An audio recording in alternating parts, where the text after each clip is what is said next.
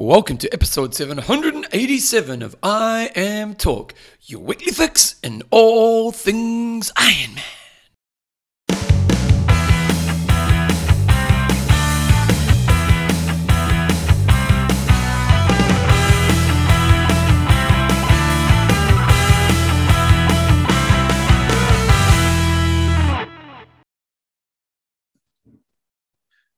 Rightio team, welcome along to episode 787 of I Am Talk with Coach John Newsom, Bevan James Oz. How you going, mate?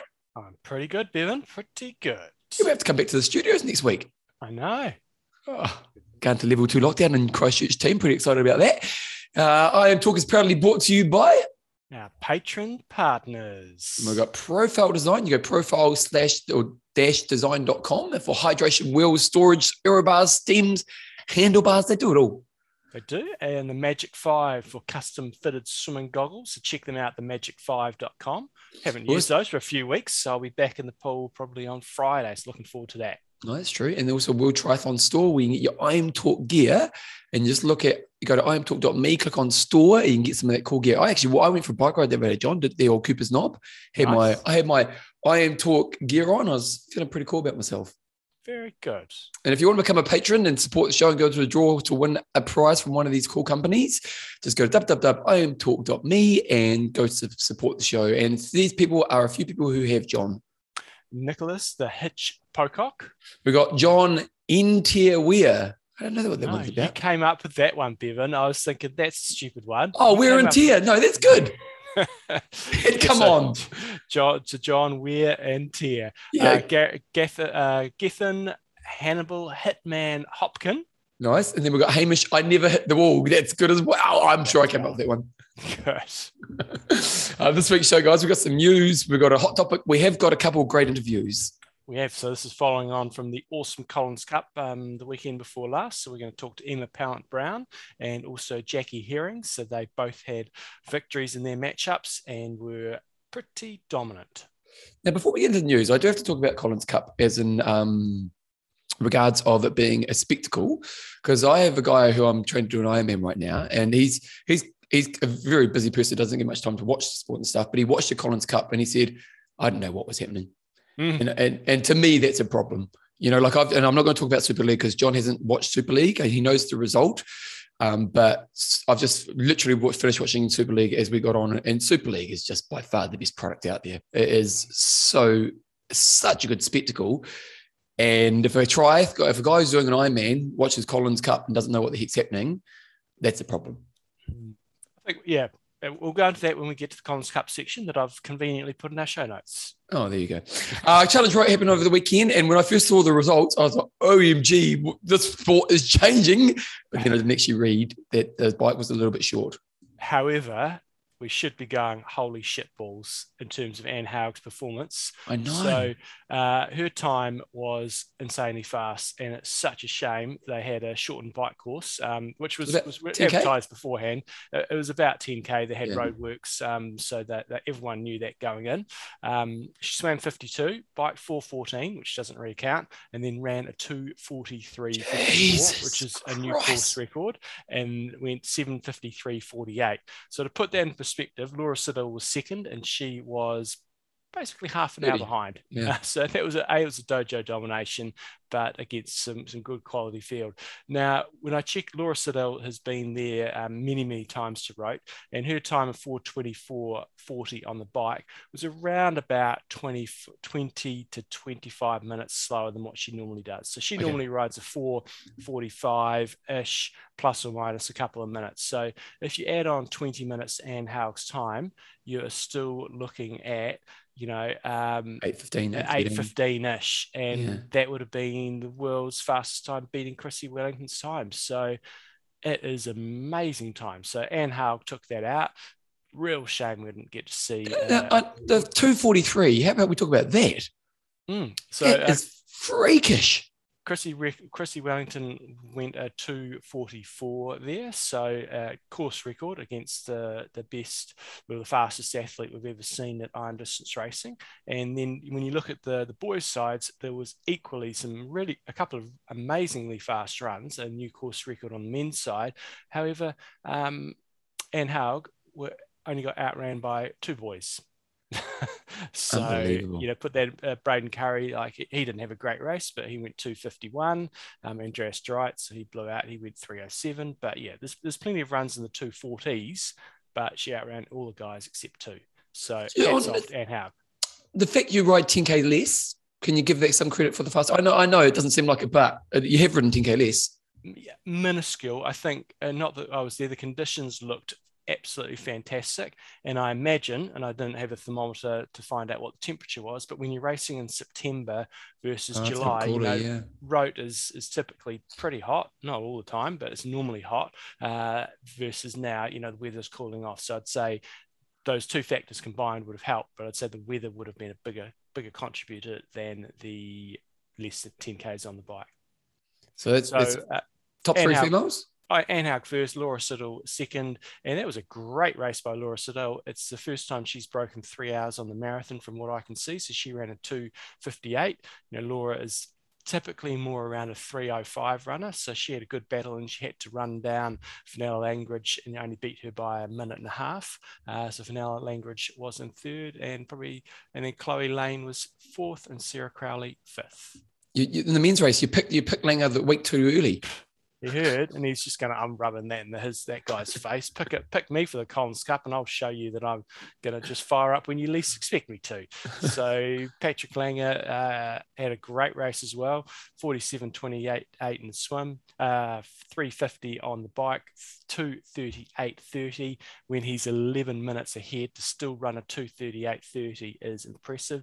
719 19 so likewise uh, with the females race with Anne Haug, you know, you add on say 20 minutes onto that, and he's gone 738, uh, 738, 739, which is uh, one of the fastest times you've ever seen there, and one of the fastest times of all time as well. Very impressive. Tell you what, tell you about Germans. I know, I know Roth normally gets a more of a, a, bigger field because the time of the year, and they probably normally chase a bigger field. They often pay big appearance fee. But top five Germans, yeah, Nils Frommhold second, the previous winner. Uh, good to see him back racing. Uh, close race um, between from from there down for the next three were all within three minutes, and Felix Hentschel ran at 235.40, which is a new course record and is one of the fastest times I've ever seen in a iron distance race. And actually, I'll go and consult Thorsten's try rating if I can find top 10 ratings and let's have a look at the fastest men of all time. Here we go. I've got a question for you, John. How long is it going to be before we see a sub 230 marathon? That's a very good question, Bevan.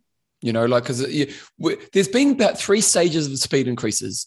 There was a, there, when they first went sub eight, and it sat there forever. And when we first started the podcast, I was like, man, they're just not getting any faster, you know. And then, and then probably around Crowie probably took it to the next level, didn't he? You know, and then we've just in this last kind of five years, we've just seen another speed increase, both females and males. It's absolutely the speeds we're seeing nowadays are ridiculous. And you know, you know, because technology, you always say a bike's going to get better, but the run speeds are just getting ridiculous as well. Yeah. So looking at the, the I'm on the PTO, I'm loving the PTO stats on their website. So the that's actually the fastest run time ever, ever in an Ironman. Huh. Wow. Awesome. Uh, the fastest run prior to that was Tulsa earlier this year, which was Denis Chevrot, which, uh, and Ben Hoffman was second at a 236. Patrick Lange um, earlier this year in a 236 as well. So, so to see a sub 230 is probably still another five, 10 years away, isn't it? Yeah. But, uh, but yeah, that's uh, insane.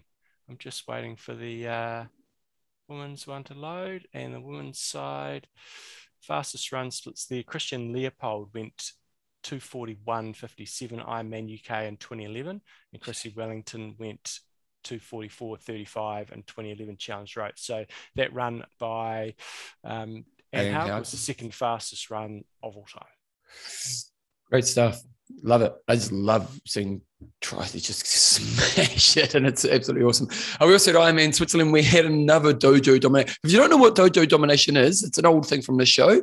Uh, basically, if, if someone wins by 20 minutes in an Ironman, it's an official dojo domination. Do we have it for a 70.3?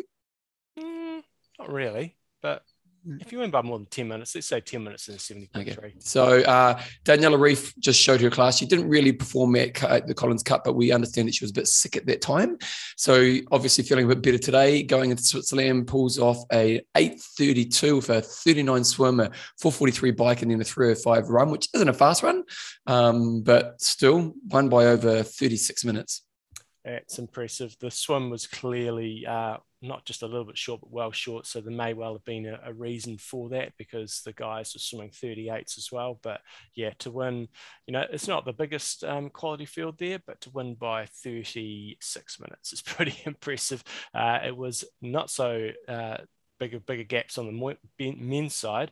Um, Jan van Berkel and Joe Skipper had a bit of a running tussle as they did in Tulsa earlier this year.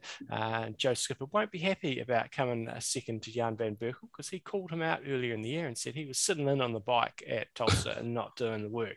Uh, so Joe Skipper and uh, Jan van Berkel, they managed to get a gap on the bike or, you know, attacked. Um, and they weren't first off the bike, but they came off the bike together.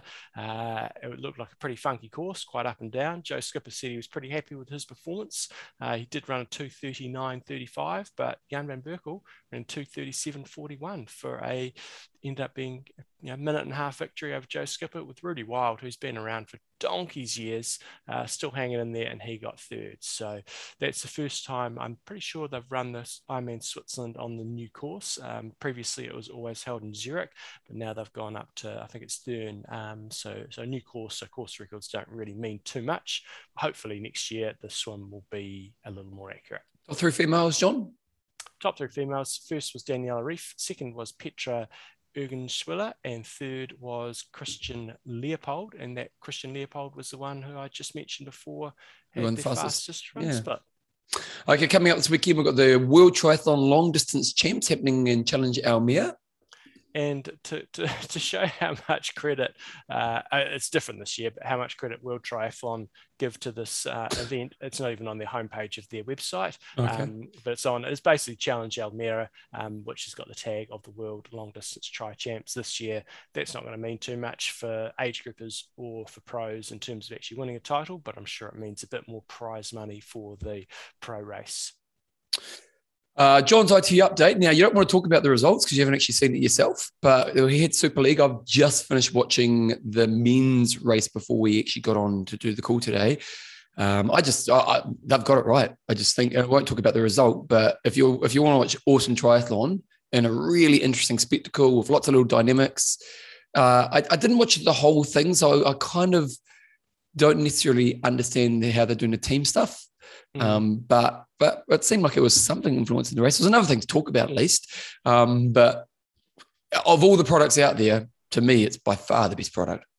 Yeah, and it's uh, it's short enough that you can really get engaged with it. Um, so I'm, I'm, looking forward to watching it in about one hour's time. Um, they move on this weekend to the next round, which I think is in Munich. So it's four weeks in a row. And one of the things I like about it is I can actually go and watch it And now it's time. I know the winners, but I'm still looking forward to watching it because I don't really know how it all panned out. Whereas, yeah. look like the Collins Cup and an Ironman race, kind of once you know the results, I don't know, there's not so much that could change. I'm probably yeah. more watching an Ironman. Once you you know who wins, you go, oh, okay, that takes the excitement out of it for me. So that looks like they're doing a great job with Super League. Next round coming up. Um, another bit of uh, I haven't changed it this week. It's not ITU update anymore. It's World Triathlon update. There was a positive drugs yeah, Russian. for an athlete, for a Russian. Who would have thought? Who would have thought? And who would have thought this? Because I used to watch this guy. He, he's uh, he's been around for quite a long time, Alexander Brukhankov, and I used to watch him. He's uh, racing a lot in Bevan Docherty's era, sort of that, um, you know, more in the sort of mid, you know, around two two ten to two fifteen, maybe a little bit earlier watching him and this other Russian dude who I think also got recently suspended, and they just used to cane it week in, week out, and they were the most unathletic, unathletic looking couple that I've ever seen doing really, really well consistently week after week. And I'm like, how are these guys backing it up? And now this explains it. So really not. At that time, were you suspicious because Russian, unfortunately, just don't have a very good reputation when it comes to cheating, mm. um, with the drugs at least. Um, did you were you suspicious of that at that time? Absolutely. Okay, and yeah. would you know would they delivered? But were they? What kind of level did they deliver to? Oh, no, they were on the podium. Oh, yeah, okay. Uh, you know, they were they were right up there, not consistently winning or anything like that, but they were right up there. And this guy, particularly Brukhankov, I mean, the drugs give you uh, an advantage for sure, um, but it's a little bit like you know you're watching Lionel Sanders run and you're going, how can you run that fast when you look so uh, ungainly? But he he does it, and I'm not for the not for one second casting any aspersions on Lionel Sanders, but it's kind of you look at that and you go, "How are you going so quick?" And this answers a question for um for Brukhankov. One of the things that you hear from the guys who do the drugs is sure there's a, a, little bit of a speed advantage, but it's more just the ability to get up and do it again and again and again. It's mm-hmm. more just you know the body to recover to be able to train at a level which then gives you the next level of speed.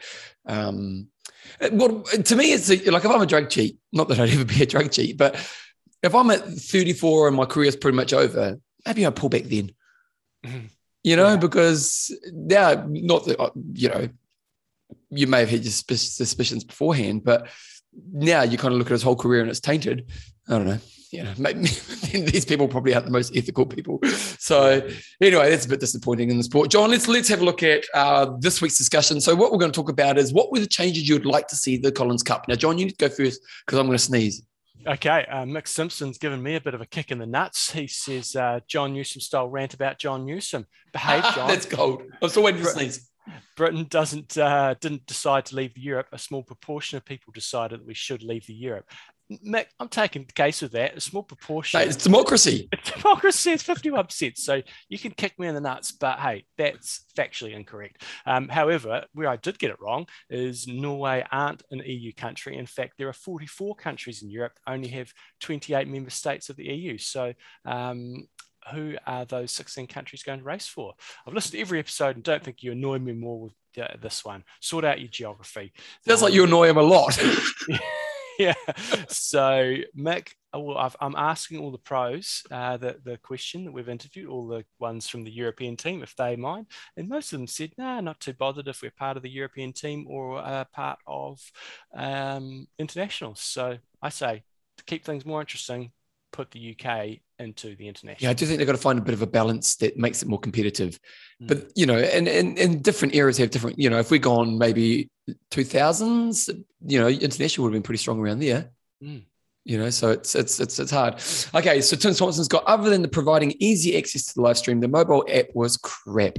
Needs to have a live scorecard card, uh, options to watch whatever you want to watch, and lots of other athlete and race data. Vicky Jones is also kicking me in the nuts, uh, clarifying that UK is uh, part of the Europe just because they're not part of uh, the European Union with the, the EU.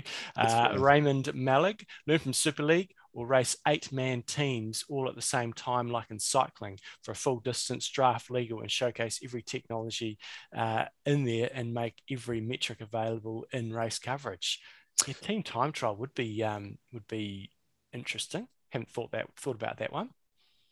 It would be interesting, wouldn't it? Uh, Ross Wayne Ross got lead up videos were great. Good to see professionals given a chance to promote themselves. Uh, promised a lot tech, but delivered little. Uh, better production would help. Why show shots of flag waving at the finish line when athletes are still on the course? I do agree with that.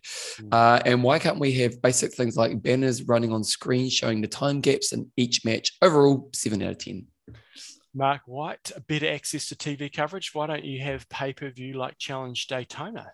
Um, so I think it was net, it was broadcast pretty extensively, but I'm only looking at that from a Kiwis perspective. Um, but we seem to be getting emails every day going, it's going to be broadcast here, it's going to be broadcast yeah. there, it's going to be broadcast there. But they didn't have it on uh, on YouTube or, or, as I said, on, on Facebook. That's not true. On the app, it was on the app. Was it? Okay, there you go. Yeah, because that's where I watched it. Hmm, okay. Yeah. So now watch it live. Uh, now that's based in New Zealand, but I'm assuming if you had the app, you could watch it. So uh, Lynette uh, Latani has got here more split screens to watch multiple races. Justin Dugan, uh, reverse the start order. So six goes first and group 12 goes seventh. Why is that? I'm not quite sure. Hmm. Luke Parker's got pay packet bonuses uh, on their finish order times over the final 18 places. A period some athletes just showed up for the payment, not informed to race. Yep, that's definitely something we've talked about. Mark White, better. Ex, I've just uh, said that. Uh, Peter Colson, I'd like to see it turned into an enduro race over the same total distance. Um, so you basically go oh, 1K swim, 40K bike, 10K run, 1K swim, 40K bike, 10K run. Um, and it'd be okay in a, in a where you could do a non-wetsuit swim, but I'm not quite sure if they could have done that there or not. Well, I like the idea, but in theory, we were confused with the amount of races that were happening at one time anyway. True. You know, if you yeah. kind of have like three of those things happening for each race, then you've got like bloody 40 races you've got to watch. Mm-hmm. Um, Gavin Rogers got here, split the swim bike run, and for comparison, as happening gaps between athletes and the passes as they happen, more coverage of the individual races. I missed lots of T1s and T2s in the individual races, more split screen stuff like we saw the team managers have, knowing the fastest splits as they happened, not just on not on the app. Sam Latham, extra couple of teams. Uh, so you could have like Europe, uh, USA, um, northern and southern hemisphere, uh, and then maybe having different distances, like do a sprint, Olympic, half, or full. Might get a little confusing, but yep, Cool. I'll do quickly do Steve Williams and Peter Colson here. So Steve Williams has got red button, like coverage option, which I imagine is like Sky and it has that when you're watching, yes. you can watch one player. Um, but Peter Colson's got, after thinking about this for a few days, I'd like to see the team countries change a little bit. He's saying it should be USA and international, Commonwealth countries, and then Europe. This will reduce the powerhouse of Europe and lift the other two slightly. I, I, I know what everybody's saying about trying to keep things equal, but yeah, I think one thing yes. Charles Adamo always said – was USA kind of need to be their own identity for, to get that USA marketing and marketing. Yeah. Um, uh, swim, swim, ride, run. Maybe split it over a week. Matches one and seven on day one. Matches two and eight on day two. Um, something like a cycling stage race. It was a lot to watch, hours and hours. Also, what others have said about more times and data on the screen. Vicky Jones overall, I love the event, but the coverage was not great. In the UK, we could only watch it via Eurosport. And while I don't mind paying, I do object to the frequent and long advert breaks. The commentary team was good, but the product production quality wasn't. Background noise, mics being left on while others talking about technical issues. Other than that, split screens, more metrics, more footage of the overall race. The pros all seemed to love it though, and it was great to watch every athlete give it their all. David Meredith says, uh, have a uh, best of mixed relay where the top swim bike run for each team are involved. Uh, and then another one, Jess uh, Shellgreen says, get rid of Liggett. I felt sorry for Paul Liggett, but, uh, Phil Liggett, not Paul Liggett, um, because he, yeah, I don't know, he got thrown under the bus. Why, why because Gary Smith's got no field like a more professional venue with shorter transitions, no grass in the run. Yeah, the grass was a bit, a bit interesting, a little bit basic. More spectators, much better market, uh, market and marsh, marked and marshaled on the bike. Accurate and regular timing, better camera work, better data prediction overall, much better mic management, much more professional. He wasn't that happy. Overall, this is a good start if they can keep it at. Craig Kirkwood uh, is the last one. I'll do be a COVID protocols. Um, so if you haven't heard, uh, several athletes have gone positive with COVID at the event, and uh, one I know Katie Zaferes' husband I think got stuck over there, but there is um, yeah not great. It was sort of Team America got a bit uh, got wiped out by that. Okay, I'll finish with uh, Francesca Stafford's got not a high priority as some of the other suggestions above, split screens, distance, and so on, but the app was super basic. Just an overview of the weekend timelines and a link to the YouTube feed. Would have been great if they had all machines and GPS tracking pacing for each athlete. John, your thoughts? I think we gave most of our thoughts last week. So I mean, obviously the coverage that was um, it was good, but it wasn't great. wasn't what they delivered. It wasn't what they sort of built it up to be. The racing was awesome. I think you could tweak the format a bit um, to, to change up a bit. I thought Joe, some of Joe, the athletes' suggestions we've had have been really good. Like Joe Skipper had a bunch of good suggestions around how to sort of change the prize um, purse structure to, to make that a bit more interesting. And yeah, I think just first year, this has never been tried before. So we've got to give them a bit of a break, tried something completely different. And yeah, I just think it, it needs tweaking. Coverage needs to be quite a bit better, but I'm still thinking it was uh, I was I was still watching it from start to finish. I've I've okay. The cynic in me says, "Is this a product that's survivable? How it is? You know, how long? How much do you reckon they put into this? Ten mil? Uh, well, there was two and a half million dollars, and I don't think ten, but there was two and a half million dollars in prize appearances, uh, and then you've got to think it was at least a million in terms of production, but then you've got all the other overheads. So yeah, I'd say closer to five to ten. okay, I, I, wouldn't know. Um, no. I, am not sure it's a product yet. Like, and even you said, we'll wait to see the coverage on the hour package. So I actually watched the hour, hour package they put out. Same thing. It was not exciting. It was a pretty boring watch, and um, and especially as I just think of just watching Super League right then. Like I, I knew the result in Super League, and I was tense watching it. You know, so I think that the the product does need to be improved quite dramatically for it to be a sustainable. You know, if we, if we talk about what we've talked about with Charles, is that you know everyday people will be interested in what's happening in this series I'm not quite sure if this is the product yet. Now, again, day one, and I'm really excited that the race, the athletes are loving it. And uh, but I do think there probably needs to be some quite major tweaks. I think the app, and because what you can do on live TV is a bit different, um, and, and even in the post coverage, the, you know, the hour wrap up show, they could do, probably do some things with data and stuff like that afterwards. But the app should be complementary to the viewing. So you know, like because obviously they the production can't give you that much of that many races at any time. So the app can ultimately, hopefully, give you the option to split between screens like the red button. But really, it should just be a big data feast. You know, like as you're looking at the app, you can just basically, you could almost have like an iPad or another laptop screen next to you while you're watching the race. And so you can just really geek out on the race. Now, I think that was the intention. And unfortunately, I think everything went belly up. But uh, I'm just not quite sure yet. And especially because, as I was saying earlier, the, a friend of mine who I'm trying to do an Ironman, um, he he was like, I didn't really get it. And you know, if he's not getting it, we're not getting it to Joe Public. So I think the you know, I'm excited about where this this organization and stuff's going. I'm not quite sure if this is the product yet. So that's that's. Let's remember, long course triathlon is not, not exciting. Yeah, but, but that's but, but that's not an excuse, John, because the problem is they're trying to say we're trying to make a TV product. Mm. You know, so if you're saying, well, it's long, well, then give up. Mm. Because, you know, like if if we're saying, you know, like ultimately that, that long course is never an interesting live view, well, I don't know if that's true because people watch Tour de France, mm-hmm. people watch golf, so long sports can be popular.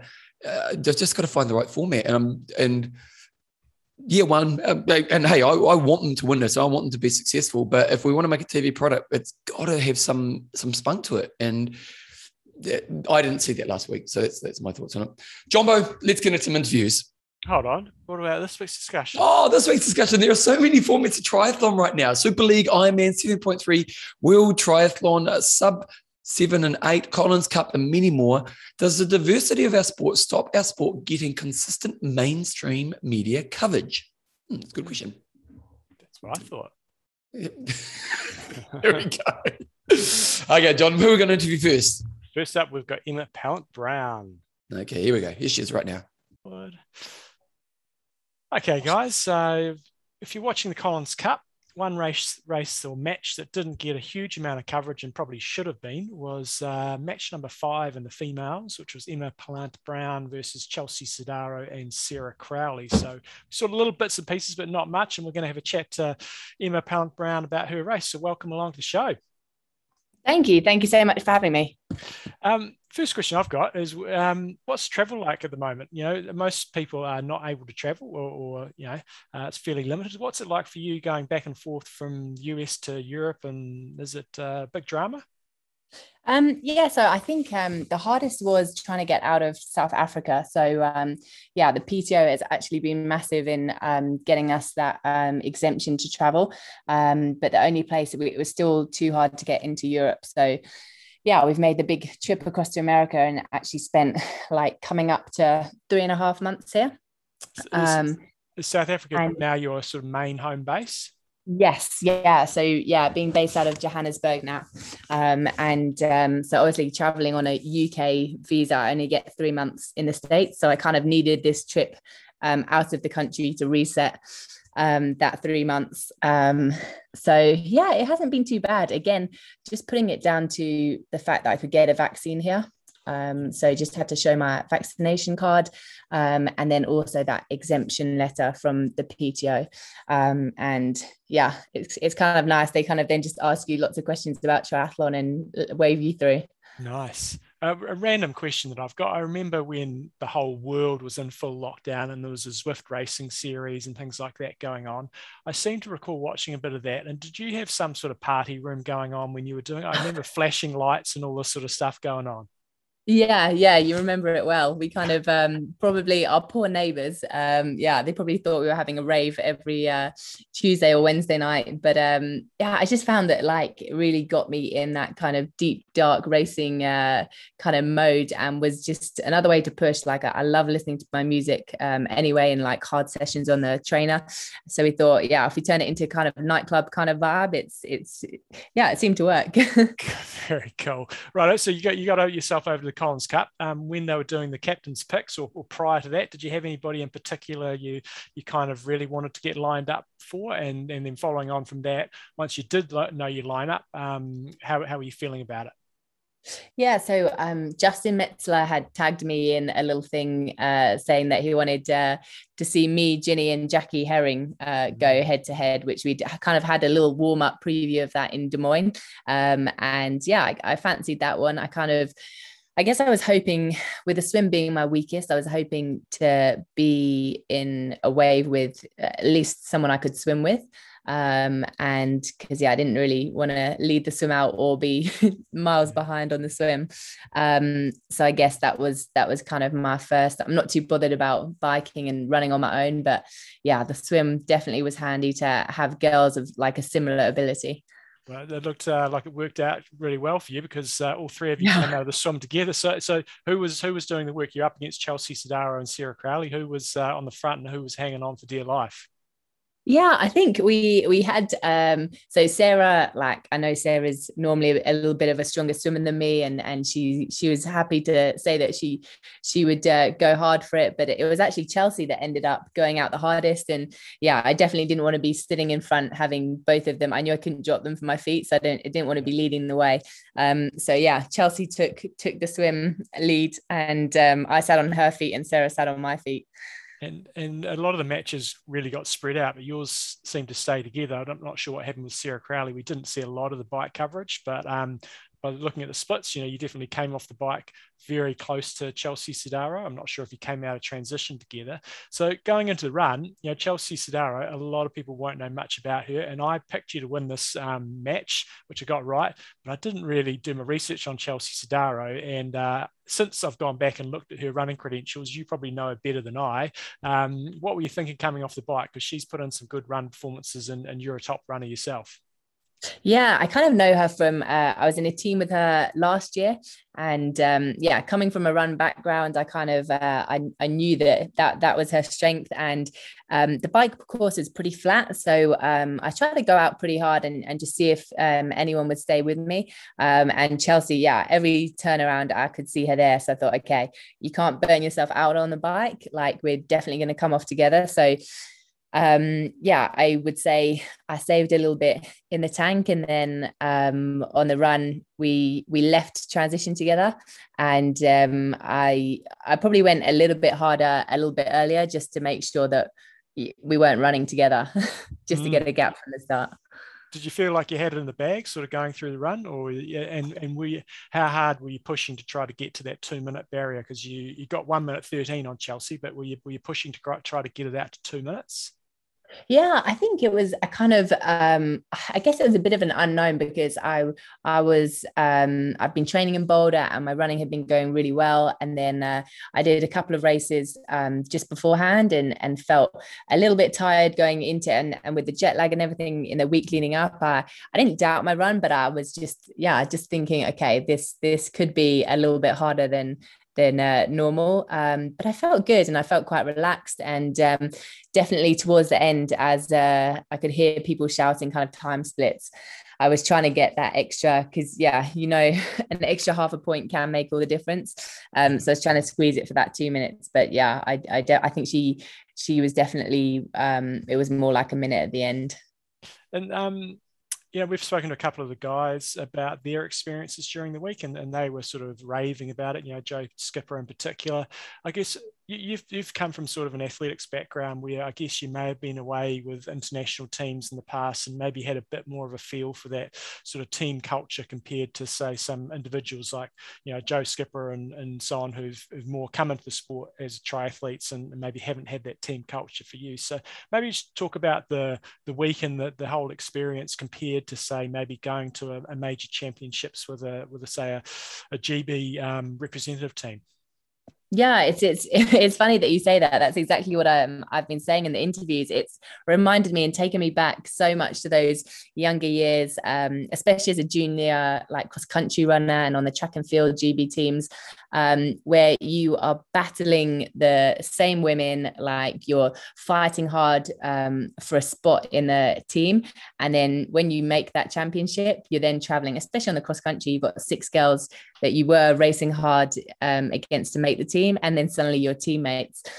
And yeah, that just reminded me so much of this and kind of Team Europe. Um, obviously, you see the girls a lot, um, but it's very different. Like being in the same tent just before the start of a race, and just having each other around in the lead up to it it's kind of i feel like it's made the sport a little bit more human like we've got to know each other even more and um, there's just been so much i just think there was a really good atmosphere there was yeah, the girls in Europe really get on well and um, a lot of joking around and just I think there was that support for each other. Um, and yeah, I just I, I, really enjoyed the experience. I think I definitely um, yeah, I, I, definitely would say that it, it's been one of the best races that I've gone to. Um, and what did you sort of make of the how it all sort of works? You know, uh, uh I guess more probably from the the, the the prize money point of view because you know it was more of a, an appearance fee, and, and you were a late call up. Um, you know you would have made pretty much any other team straight away, but the Europeans are so strong. Um, you know you had the by the look of it the third fastest time overall. Yet you would not have been paid the same amount as the the top ranked athletes. So um, do you have did you like the way it was structured or do you have have you given it much thought in, in terms of suggestions you'll put to PTO on, on how it maybe could be structured in a in a different way? Yeah, I think that it's one of those things of um, I think because we all knew well in advance that yeah, you were gonna get paid on your ranking and, and it was up to you to get your ranking as high as possible. And, and i've done a lot of racing and like this year's points have been good for me but i was a little bit let down by my 2019 points. Mm. um, and i think it's one of those um, because it is a team event i think it's it actually the way that they they did it was pretty smart because yeah it's hard to say um, if you were going to go by people's times. Um, I just think it's hard to always have that level playing field. And some obviously matches were more competitive than others. And I think, yeah, it was probably um, probably quite a good way to do it for this race. But I think if yeah, this this team, I think there's a real place for this team race once a year, and then I think there's a place for other races in and around that, like major championships where it is everyone racing everyone. Mm, nice. Um, and I asked Joe Skipper the same question. You know, um, Europe's decided to, to do the old Brexit and pull out of Europe. Um, and the international team could probably do with the UK athletes and, in, their team. Uh, granted, some of them had amazing performances, but the European team, you know, there's probably another, on the female side, probably another five um, women who could come in there and be still amazingly strong.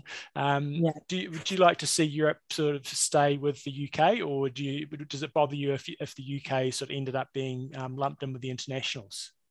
Yeah, I think it's it's again like I've heard some really like fun ideas. Someone was saying there should be a power nation that on the women's side whatever the um the the top um number of athletes ranked in like the top 50 or the top 30 they should be a, a nation on their own. Other people are saying why don't we have a commonwealth team instead? Like that would make it more even.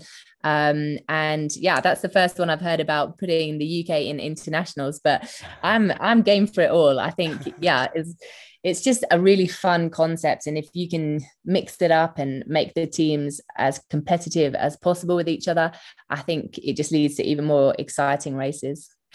Nice. Uh, and I guess for you, um, all eyes on 70.3 world champs from here on in, or have you got much else on your agenda for this season?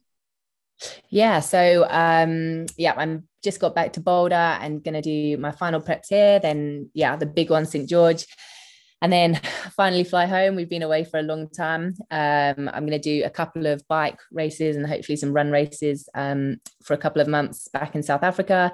Um, kind of count that as a bit of downtime, and then train back up for.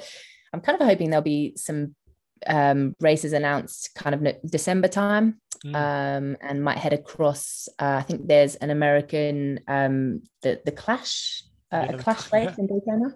Yeah. Um, so yeah, if that if that happens, maybe go to that. Um, yeah, definitely gonna eye up some December racing. Hopefully Bahrain's back on. Bahrain 70.3. I'd love to do that. Nice. Are you pretty much done with Ironman? We've seen you do Ironmans. I remember interviewing you once, I think, in, in Hawaii. Um, are you sort of now just focusing mainly on middle distance? Yeah, I think um, I just found that, and, and for some people, like they can do it really well. They can combine the two events. I think as someone that loves to race a lot, it's for me, I think it affects the Ironman was having a negative effect on my 70.3. Um, and I'm definitely not closing the door like completely to it. I just, when I do um, decide to do it again, I kind of want to be able to put all into that. And at the moment, I still feel like I've got a bit more of me for 70.3. And um, yeah, I just love those those years that are full of lots of racing, which I feel like I can back up my 70.3s um, kind of, yeah, week in, week out. Very good. Uh, and if people want to follow you, um, how can they do that? And, and anything else you want to get out there for any listeners? Um, yeah, we've got a little uh, YouTube channel um, called the Peak Team uh, channel. And uh, yeah, we just started with videos, kind of something that, yeah, people have been asking us to show a bit more of. So we're just um, putting the first ones of those up and probably most active on Instagram. Uh, M Pallant, that is, yeah, my my handle. Um, yeah, but I love I love it when people are interactive and and always write back to people. So yeah, if there's ever any questions or anything, then always reach out. Take down Lionel Sanders on YouTube. That's your mission. Yeah. yeah, that would be a tough one. awesome. Thanks for your time. We know you've just been traveling back. So uh, have a good uh, build up to 70.3 Worlds and we look forward to seeing you kick ass over there. Oh, amazing. Thank you so much. That was Emma Pallant. Next up, we've got Jackie Hering on the show. Righto, team. Uh, Collins Cup was last weekend, and I think I said on last week's show the the gold star performance of the day for me went to Jackie Hering, who we've got on the line now. So welcome back to the show, second time this year, Jackie.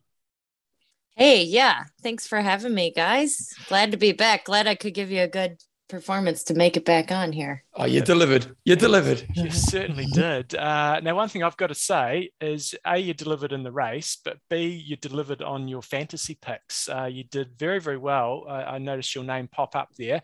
Did you happen to lose any friends when you didn't pick them uh, in the fantasy picks? Well, the good thing is, I think people had so much other media coming at them in a million directions that maybe they didn't notice. So, no, no one's brought it up with me. So, hopefully, we're all good.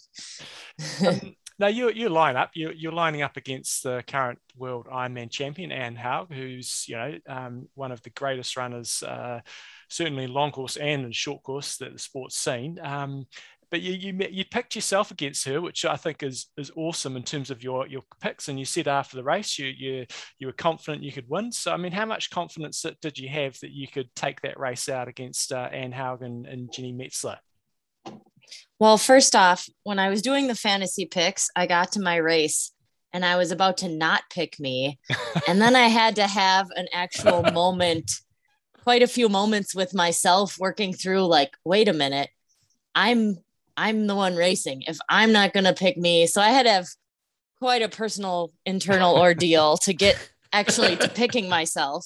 And then once I once I worked through all that, um yeah, then I was actually feeling pretty confident because I had worked out in my head how I thought I could actually win that race and and you know, try not to think about anyone's past performances and I think that was the major thing that I came to is pretty much every single race is a clean slate and it doesn't matter what anyone has done before because we have all arrived on this day with whatever has happened to us leading up to that day and and we're all just going to do our best. And I felt like my training got me in a spot where not sure what she had done, but I felt like I was in my best shape and ready to um, hopefully beat those ladies.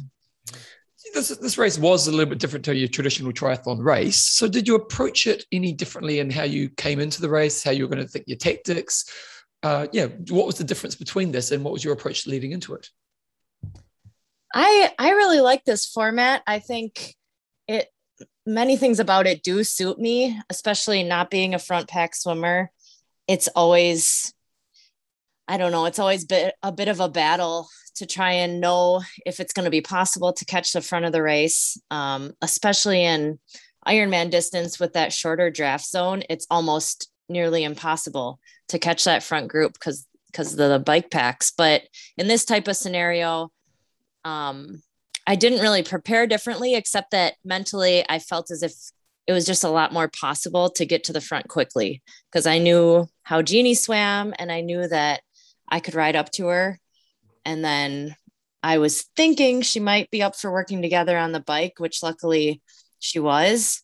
Mm-hmm. And so that kind of worked out nicely for us what was the what was the swim like? Because we we we saw bits and pieces of all the different races. Um, I don't recall seeing too much of your swim, but there was about a ninety second spread between uh, Jeanni Metzler out first. Um, you were about thirty five seconds down, and then it was about nearly another minute back to Anne Haug. Did you guys just split up straight away, and it was just a, a solo swim?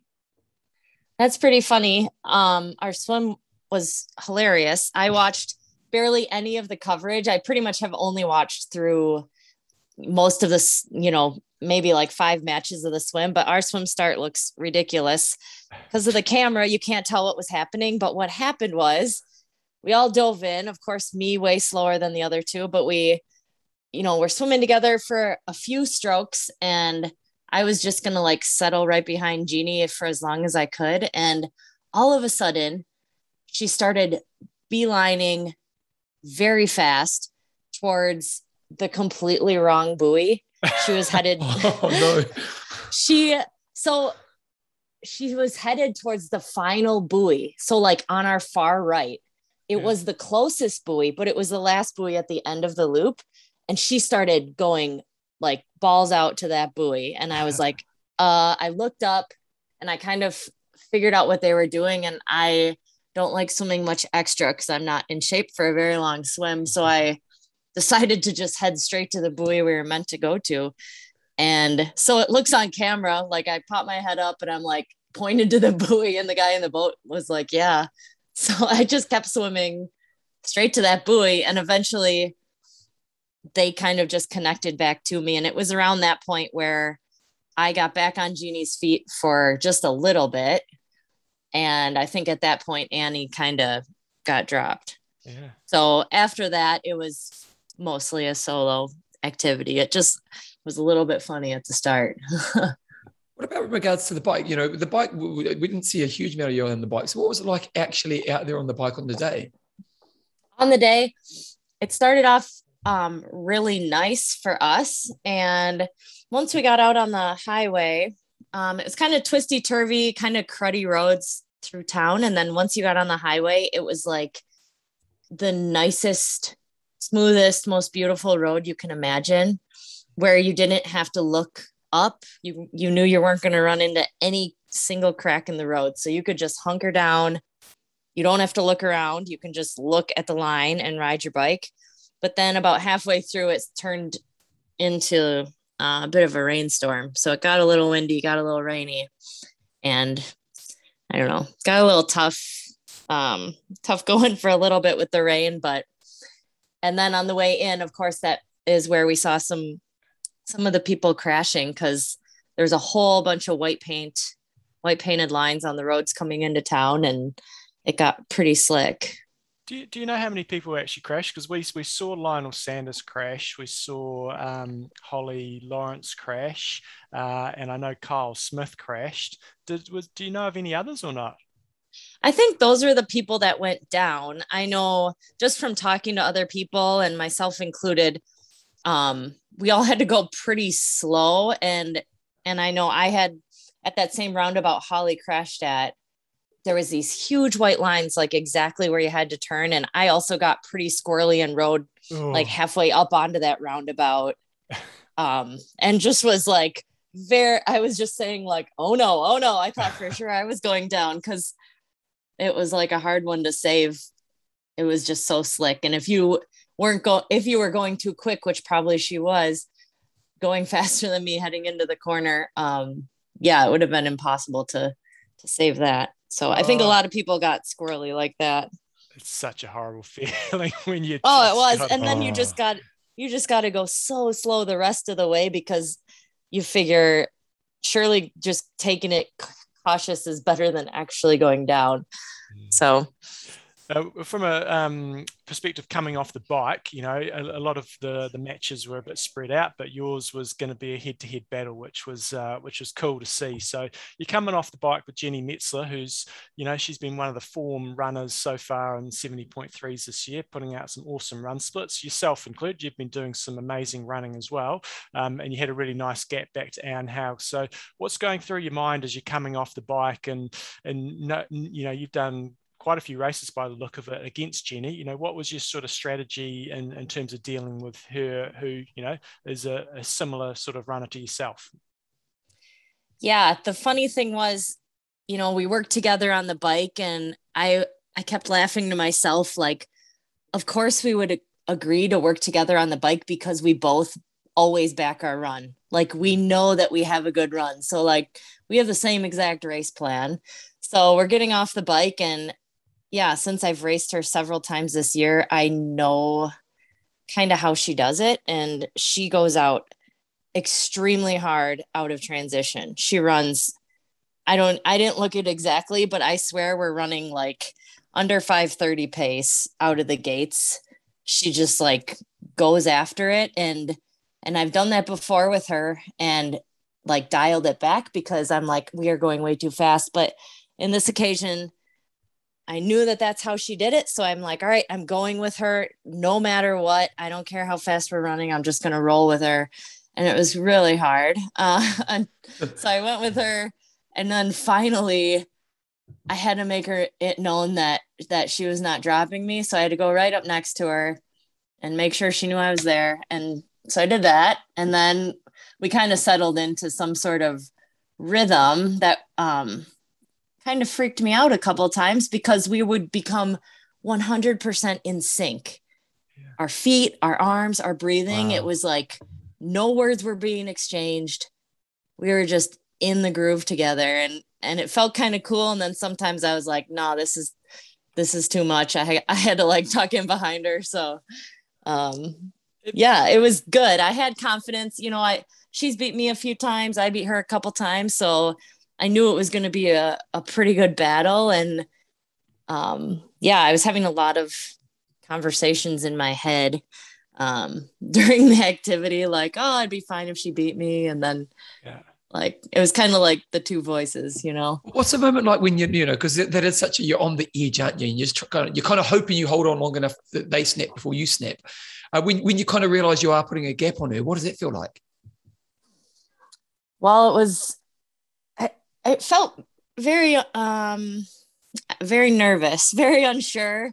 I okay. felt like so the moments before that, you know, there was only like two, maybe three aid stations for us that whole entire run.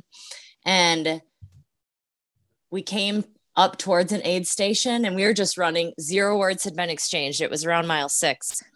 And I kind of looked at her.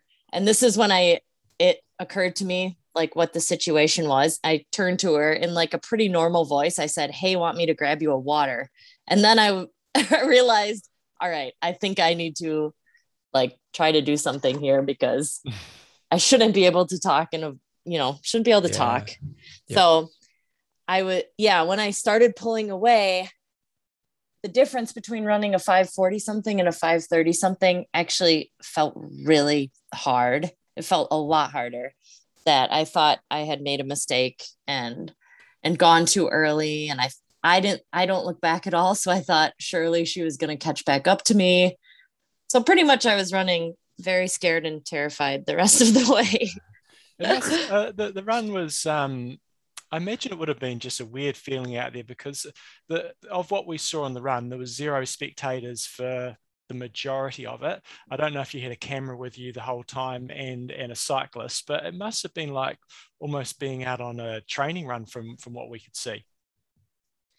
Yeah, a training run, but without music. So it was actually really lonely. You just had to like yeah, you really didn't have much going on. You just had to kind of be with yourself and um yeah, I guess try and trick yourself in certain ways just to keep going and and get there as quickly as possible.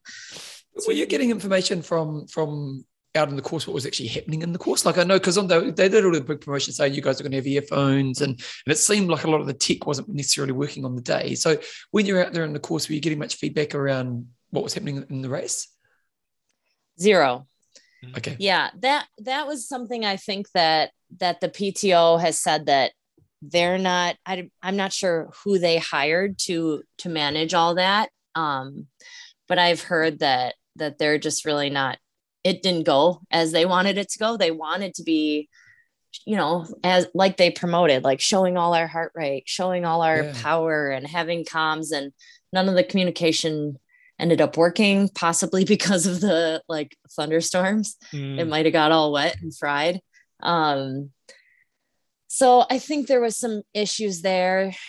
So yeah, we weren't getting any information and it's funny because and maybe some people were, but I certainly wasn't.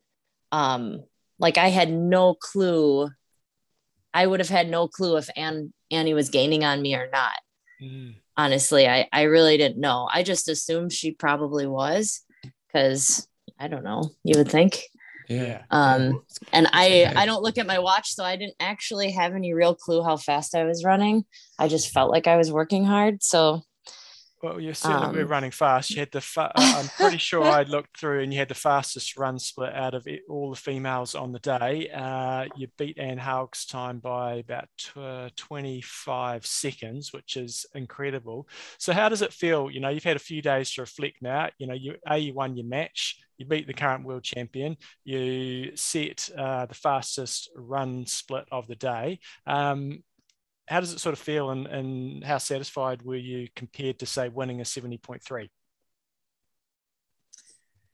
um, well it feels good. It, was a good um, i don't know good confidence booster and good kind of reflection of the work i've been doing. I feel like i've been training well and training pretty hard and it's nice to be able to showcase that against all the fastest people and and put out a an effort that I that I feel proud of. So so on that regards it feels good and I mean yeah, that compared to winning a 70.3, I guess I get it it feels about equivalent, mm-hmm. I'd suppose, minus, you know, I don't you don't get any I didn't no sponsors really have any like bonuses or anything set up with Collins Cup yet because mm-hmm. it's such a brand new thing. So it doesn't quite have that same um, actual reward. with, with, with with the you know because you are there with all the the best of the best, really, isn't it? It's, it's one day you know a bit like Kona where everyone turns up, and how important was for you just kind of to to kind of deliver on the day with your peers around you was that?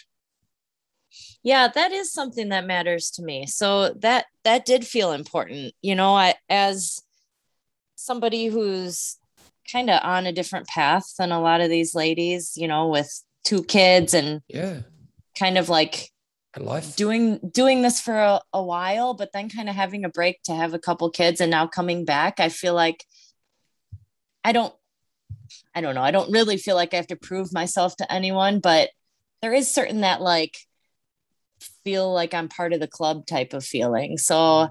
I think I did maybe get some respect from some people and and also just being there getting to know some of these you know people from all over the world a lot of which you know we don't get to race or actually hang out with and chat with that often. It was it was really a cool experience.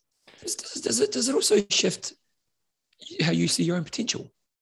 Or is it just another race? Yeah it's kind of just another race. Okay. no no no no. Well no no because it's no, because sometimes you know you have a race and you I don't know maybe you do a little bit better than you think you would, or you know, and sometimes it you know I'm just curious. Yeah. Um, now any changes you'd like to see the, to the format over there? You know, um, you sort we sort of talked about. You know, there's definitely some areas in terms of splits and what we see from a spectator's point of view. But um, overall, it was there, is there any change to the format you'd like to see? Well, I I'm not really running the show, obviously, but I think you know, I think it's something that will evolve over time. I think in the short amount of I don't know, coverage that I have had the chance to watch so far, it seems to me that there's actually just a lot going on.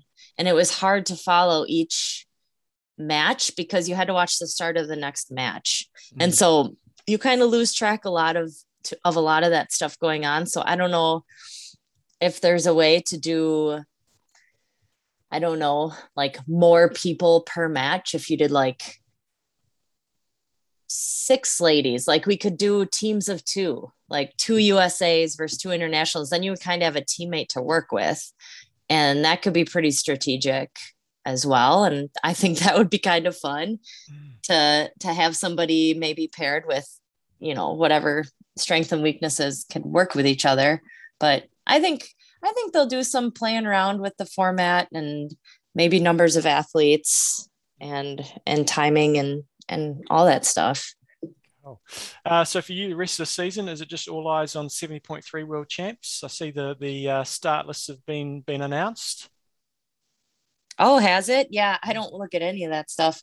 Um, You're too busy. yeah, literally, like I've done nothing. The chances of me actually getting any race recap up is also impossible. So, um, yeah, all eyes on 70.3 worlds. That's been the goal since the beginning of the year and kind of trained through Alcatraz and honestly didn't rest too much for Collins Cup. So that's optimistic um, for for worlds. And I've been doing a lot of hills. I run pretty much all my long runs on on insanely hilly uh, cross country ski trails. So I've been pretty focused on on this activity and I'm feeling good about it. I feel optimistic. So yeah, when, that's when you, it. When you think about next year, how much how much desire do you have to be in the Collins Cup team again? A lot of desire. It was awesome. Honestly, yeah. it was it was a really cool experience and getting to be on a team with with Katie and Taylor and just to hear their completely different experiences in sport and get to kind of witness you know both both of them kind of being in a new element and it was just really cool and it felt like really special to be a part of. And i think especially moving towards kind of you know i've only got a few years probably left racing and i just want to race with the fastest people and at the highest level possible. Awesome. Love your work. Any, any anything you want to write any, anything uh, that you've got going on that you want to get out there? No, this is all I have going on. I'm just trying to race triathlon and kids in race triathlon. yeah, like if anyone wants to come babysit for me, you can show up. There you go. training training tips for babysit. That's a good trade. yeah, you can stroller run. You can. I mean, there's plenty of things. Yeah. Nice. Awesome. All the best for 70.3 world champs. I absolutely loved your performance. It was brilliant. So nice work. And uh, yeah, we'll see you on the start line in a few weeks' time. All right. Thank you guys. Okay, John, your thoughts on both those interviews? Uh, some good ideas there by two athletes that absolutely crushed it. Um, just, I think Jackie Hering, I think, I think all the American females probably got more respect. I don't know if they didn't have a huge amount of respect, but I didn't pick many of them to do particularly well. Um, but they really took it to took it to the athletes out there. So really impressed to see how Jackie Hering went and Emma Pallant-Browne you know, she was captain's captain's pick. So for her to get up wasn't surprising that she got up and won, but geez, it's bloody hard to make that European team. Yeah, it really was, wasn't it? Mm. Okay, John, let's go into Wanger of the week. And I'm going to go number, I'm going to say, I think it's 81's the number I'm going to pick. 81. I tell you what, I know all the top three. No, no, no, 83. 83. Okay. I'd already picked it. 83. Good old Martin Hill from Sydney, New South Wales, Australia. I tell you what, he's got a good hurt photo. He said 13 hours and 16 minutes of training, 10 activities, no swimming because uh, I presume all the pools are locked down in Sydney. Uh, 11 hours and one minutes on the bike, two hours 15 minutes running. Uh, so yeah, for those in the rest of the world don't know, Australia in a, a lockdown as well, uh, trying to get on top of COVID. So I imagine he's been Zwifting. I was about to say, I imagine he's been Zwifting, and he has Zwift, Zwift, Zwift. Uh, so making the most of being inside. Very impressive. Had a very low period sort of through the middle part of last I'm thinking either injured or was it lockdown? Probably lockdown, I'd imagine. So from May through to July, minimal activity. Uh, had a really big summer last year and have been cranking it up since the start of September, which is probably about when lockdown started over there. So the last few weeks, averaging six rides per week uh, for an average of 211 kilometers. Nice work. Okay. I got a question, John. How many KOMs has he got? He's got any KOMs? He's got a couple of running KOMs. Yeah. Nice. I tell you what, work. his longest bike ride outdoes mine. He did 319, 312.9 kilometers. How long did it take him? Just clicking on that right now if I can. So my longest ride I've got on there is 302 kilometers. His longest ride, he went from Sydney down to Wollongong, kind of did a did a loop. It was called the JT Epic, and he did that in June 2020.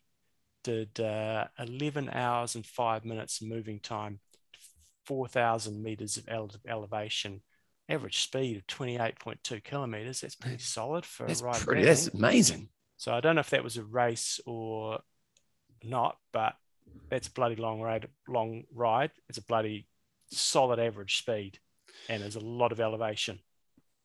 Okay, John, let's go. Question. Oh, I've seen what his name was? Martin. Martin Hill.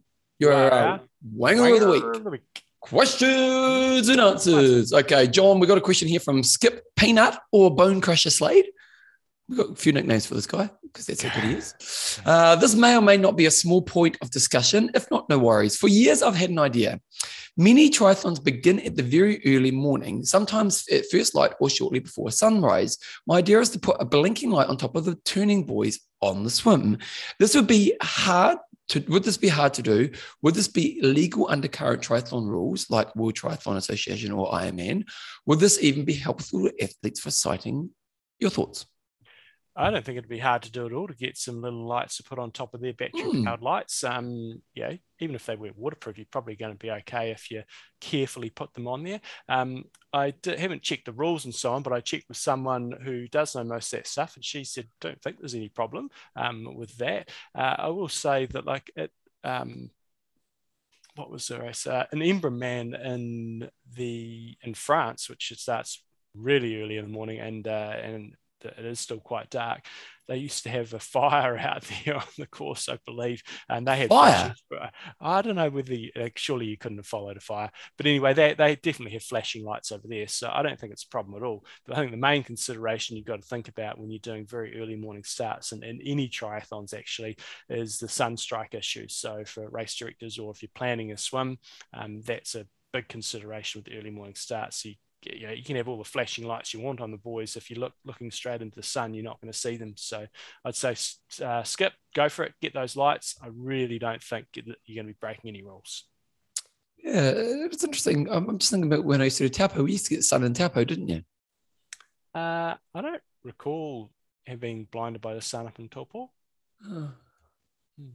But it's definitely an early morning start. It's definitely dark when you're heading down to the water. Yeah. the sun is sun is only just awesome because and on top of all they have the the Maori people will be coming in on the waka, and you know, and you it'd be quite steamy on the on the lake, and you know, you'd hear the kind of the the, the kind of tribal calls of the Maori people coming in on the waka. Was, oh, I know it was just that eerie awesome. presence. Yeah, yeah it's, it's awesome. really special. Yeah, pretty awesome stuff. Okay, John, let's talk about our sponsors. These are the guys who sponsor us to give gifts to you guys for people who are patrons. So let's, John, we'll go say first uh, profile design, so profile-design.com. Check them out for wheels, aero bars, storage, um, stems, handlebars, hydration systems. And I will say, if you're doing long course triathlon and you haven't got a front bottle sort of hydration system set up, get one. It makes aerodynamically, it makes a difference in terms of you getting quicker from A to B. It means you can carry a, a lot more of your own nutrition um, and you can just be topping up from out on the road. It's convenient, it means you're going to stay down in the aero position for as long as possible. Um, you can mount your um, your bike computer a little bit more in front of your face so you can get a, a more of a, an easier visual on that. So check it out. Go to profile-design.com and you've got different sort, different sort of bottle systems, all different sorts of aero bars. So you will be able to find something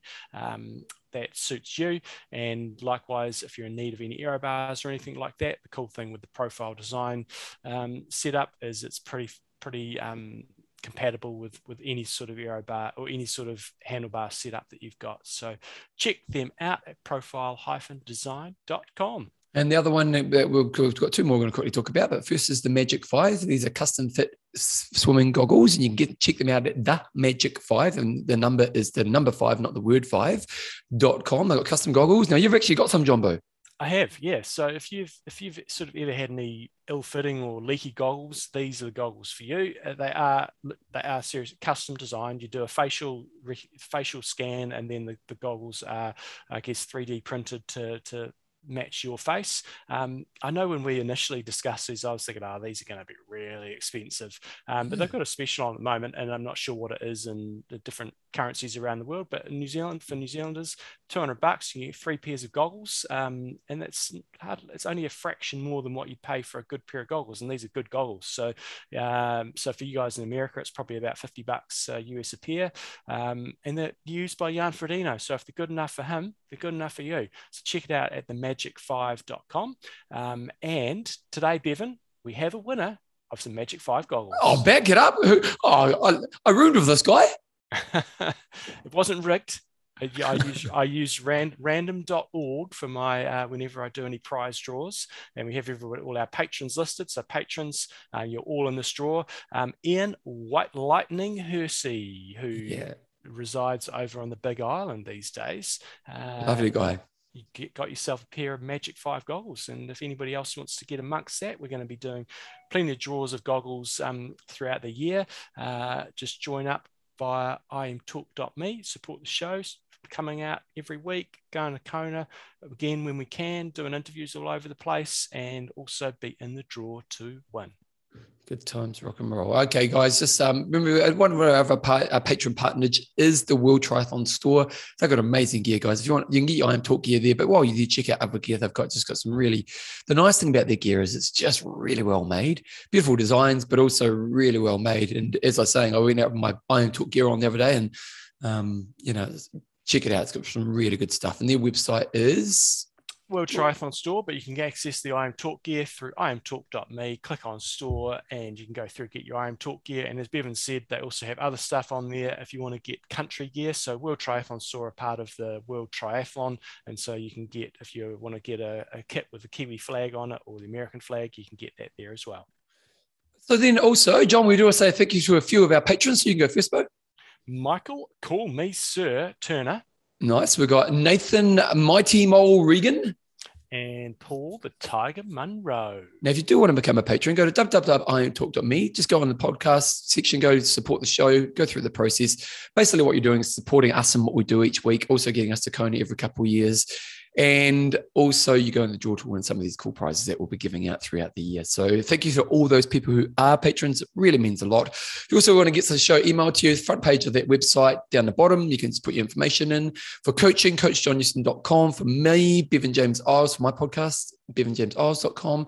Uh, for other cool content, send it to iamtalkpodcast at gmail.com. Jumbo, what you goss? What's my goss?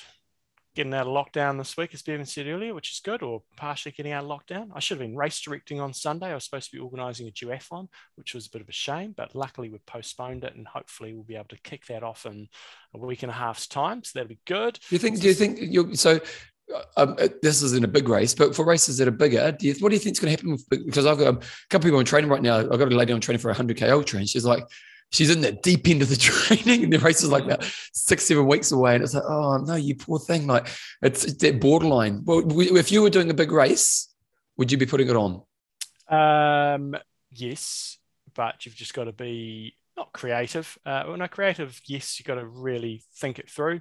So in New Zealand, you're allowed to have groups of 100. Um, and so I previously ran an event, uh, the Sea to Sky Challenge, and we had about maybe 300 or so in that. And you've just got to really separate everything out, have it socially distance, and have groups of 100 that aren't going to cross over. So you, you have to sort of think things through. So um, I guess to answer your question, yes, um, I will probably be running things um, but if you're an indoor event, which we aren't, I wouldn't, and you couldn't, no. um, for events where you're going to have lots of crossover um, and you can't have crowds or anything like that. So, yeah, it's a tricky one. Tricky one. It's, it's an interesting dynamic for athletes, you know, and, and I know New Zealand's a bit different because we have been locked down and we're kind of going back into lockdowns and out of lockdowns. And I think a lot of countries are more just kind of let's open up now. But, you know, that added challenge of not knowing if a race is going to happen. You know, when you when you're trying to motivate yourself for like this lady I'm training, she's doing a 100k run. Um, that's a big, you know, it's a massive commitment, and she's committed for like six months, and she's doing it, you know, massive two days in a row kind of stuff right now. And you just think, you, you know, and then there's a chance six weeks from now the race isn't even going to happen. You know, like it's it's tough. Very tough. Races are still getting cancelled all over the place. So yeah, if it's a big event, Ironman or something like that, I don't think that's happening. No, yeah. You never goes. Uh, other than that, Bevan, I'd rode the London PRL on Sunday instead of race directing, which is the longest ride on Zwift, 175 k's in the garage. Um, had some nice company in there, which was good, not in the garage, but on on Zwift. So I was pretty pleased to tick that one off. Uh, don't have to do that again. Um, but that being said, uh, a lot of people say, "Oh, it's a one and done. You only do it once," but really was not that bad. It was was hard to ride 175 k's. We had a reasonable pace. So I was only on there for five and a half hours, which is long time to be on the trainer. Um, but geez, you get it's it's not as bad as as what people think once you get into a groove and you're a little group and you kind of got to concentrate to, to, to sort of keep the group together and or stay with the group.